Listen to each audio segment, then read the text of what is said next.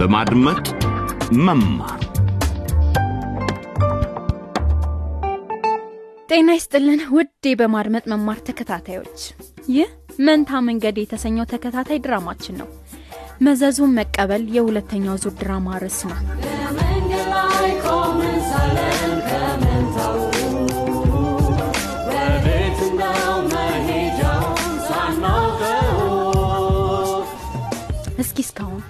የሆነውን መለስ ብለን እንቃኝ። መንትዮቹ ቅዱስና ብሩክ ላቦሪያ ውስጥ በግዳጅ ይሰሩ ከነበሩበት የማዕድን ማውጫ አምልጠው ተመልሰዋል። ሁለቱም ልጆች እዛ በገጠማቸው መጥፎ ድርጊት ውስታ አሁንም እየተሰቃዩ ነው። ታላቅ እህታቸው ምህረትም እንዲሁ። በጣም ችግር ውስጥ ናት።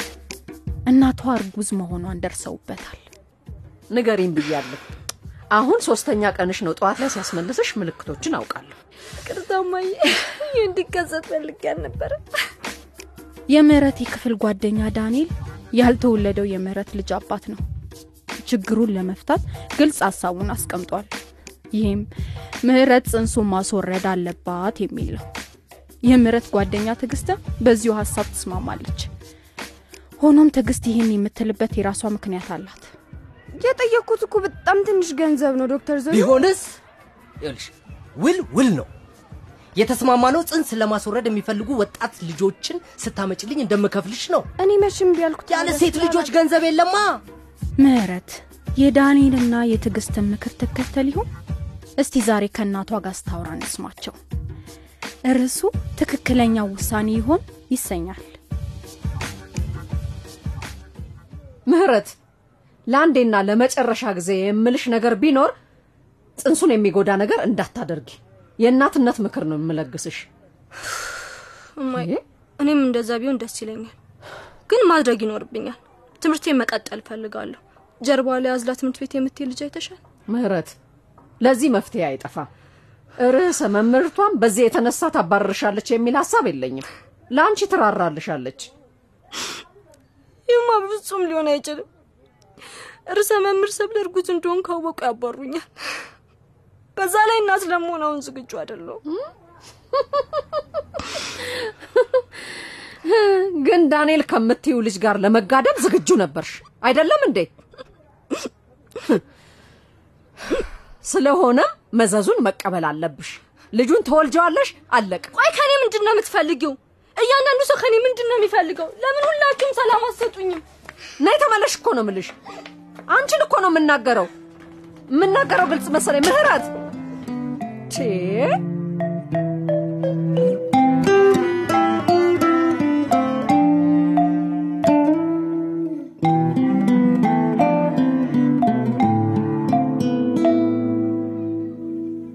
ምህረት በስልክ ድምፅሽ በጣም የተጨነቀ ይመስል ነበር። እኔንም አስጨናቅሽ።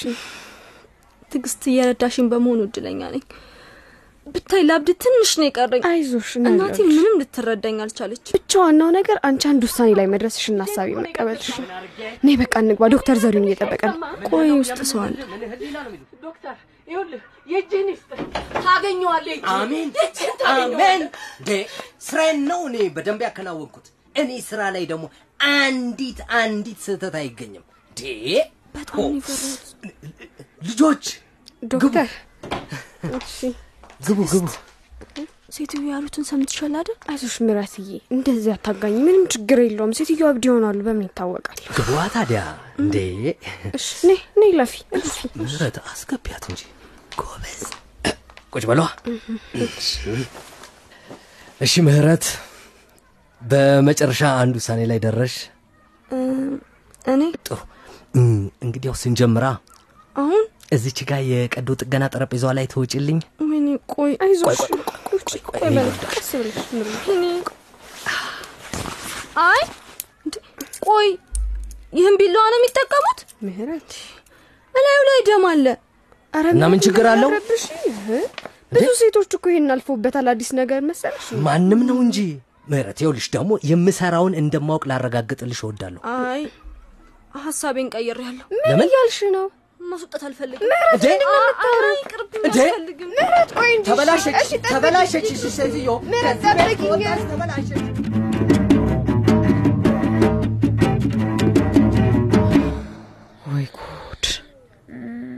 ምህረት ዛሬ ጠዋት ካናገርኳት በኋላ ወዴት ሄዳ ይሆን? ቅዱስ ቅዱስ፣ እስኪ ማድረቂያውን ጨርቅ ስጠኝ። ቅዱስ፣ ውይ ውይ፣ ልጄን ጭልጥ ያለ እንቅልፍ ወስዶታል። ይተኛ፣ በቃ ልተወው።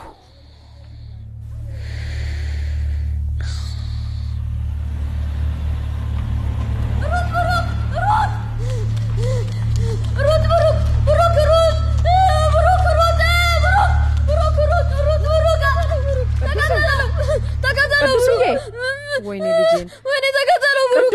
ኧረ ንቃ እባክህ አይዞህ የኔ ልጅ አይዞህ፣ አይዞህ ቅዱስ።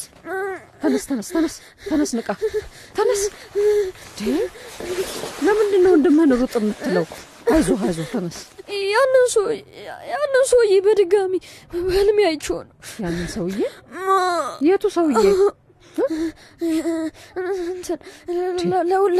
ለውዛችንን ስለሰረቀው ስለ እሱ ከዚህ ቀደም አልነገርከኝም። ምንድን ነው የሆነው? ብሩክና እኔ ከማዕድ መውጫው ጠፍተን ወደ ከተማ ሄድን ጊዜ የምንበሉ አልነበረን። ከዛ ልክ እንደኛ ጎዳና ላይ የሚኖሩ ልጆችን ተመለከት። ለውዝ ይሸጡ ነበር። ከዛ በኋላ ስራ እንዲያሰሩን ጠየቅናቸውና እናሰሯችሁ? ግን እነሱ ከበረከት ጋር አስተዋወቁን። በረከት ትልቅ ሳህን ሙሉ ለውዝ እንድንሸጥ ሰጠን። ግን ሁሉንም ገንዘብ በትክክል ካላስረከብሽ ይደበድብሽ። ምን ባለመኪናው ሰውዬ ሳይከፍለን ስላመለጠ እኮ ነው። እኛም ተከትለ ነው ያመለጥን። አምላኬ፣ አምላኬ። ግን ቆይ አክስታችሁ ለምለም ይህ ሁሉ ሲሆን የት ነበረች? አክስታችሁ ለምለም ወይኔ እሷማ እዛ ማዕድን ማውጫ ያለው ሰውዬ ጋር ከወሰደችን ጊዜ ጀምሮ አላየናትም። ብቻ ያገኘኋት ቀን እሷን አያርገኝ። ይኸውልህ ቅዱስ፣ አይዞህ፣ ምንም አይነት ስጋት አይግባ። እዚህ ምንም አትሆንም። እሺ እኔ ልጅ እሺ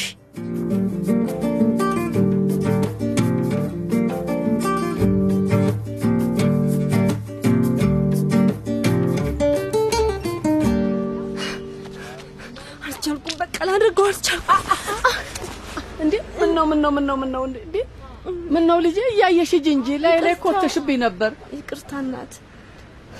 እንዴ አንቺና ጓደኛሽ እዛ ገዳይ ቤት አይቻቸዋለሁ ገዳይ?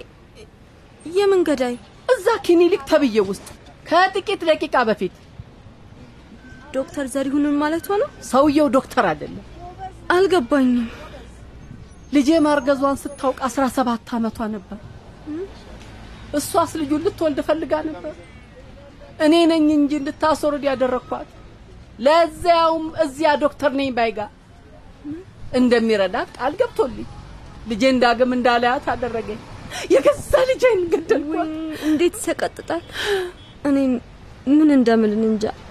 ማለት የምችለው ነገር ቢኖር እርሱ ህይወቴ እንዳተረፉልኝ ምን ማለትሽ ነው ከሐኪሙ ጋር ሲጨቃጨቁ ሰምቼዎት ነበር። ስለምን ያወሩ እንደነበር ግን አልገባኝም። ግን ስለ ልጇ መገደል የሰማው ጊዜ በቃ ፈራው እና ማድረጉን ተውኩት። አንቺም እርጉዝ ነሽ? ልጅት አንድ ነገር ልንገርሽ። ከዛ ክሊኒክ ወጥተሽ መሄድሽ እስከ ዛሬ ከወሰድሽው እርምጃ ትክክለኛው ነበር። እንጃ ግን ግራ ተጋብቻለሁ።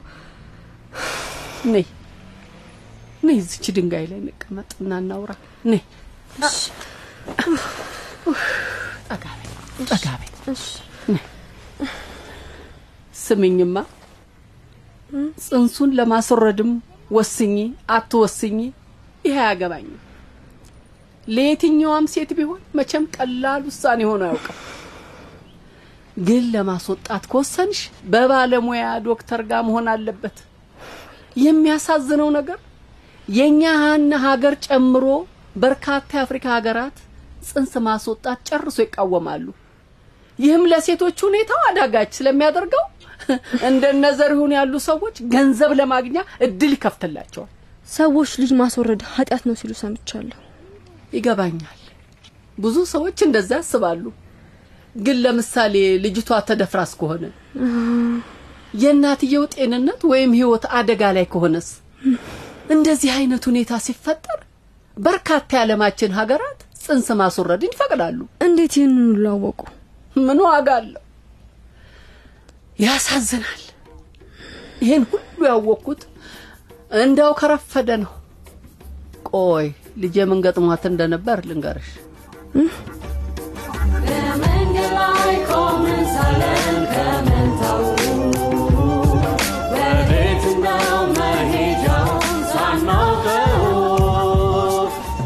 እስቲ ምህረትና ሀዘንተኛዋ እናትን እንዲያውጉ እንተዋቸውና እኛም የዛሬውን መንታ መንገድ የተሰኘውን ሁለተኛ ዙር ተከታታይ ድራማ በዚሁ እናጠናቅ።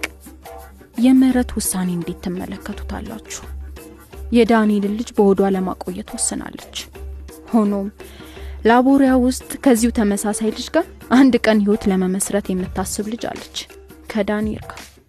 እስኪ አልማዝ አሁን የቀረጸችውን አዲስ የቪዲዮ ዘገባ በድረ ገጻችን DW dot DE slash LBE ላይ ተመልከቱ። በተጨማሪም ያላችሁን ሀሳብ በፌስቡክ ገጻችን ላይ ያካፍሉን። በሚቀጥለው ጊዜ እስከምንገናኝ ደህና ሁኑ።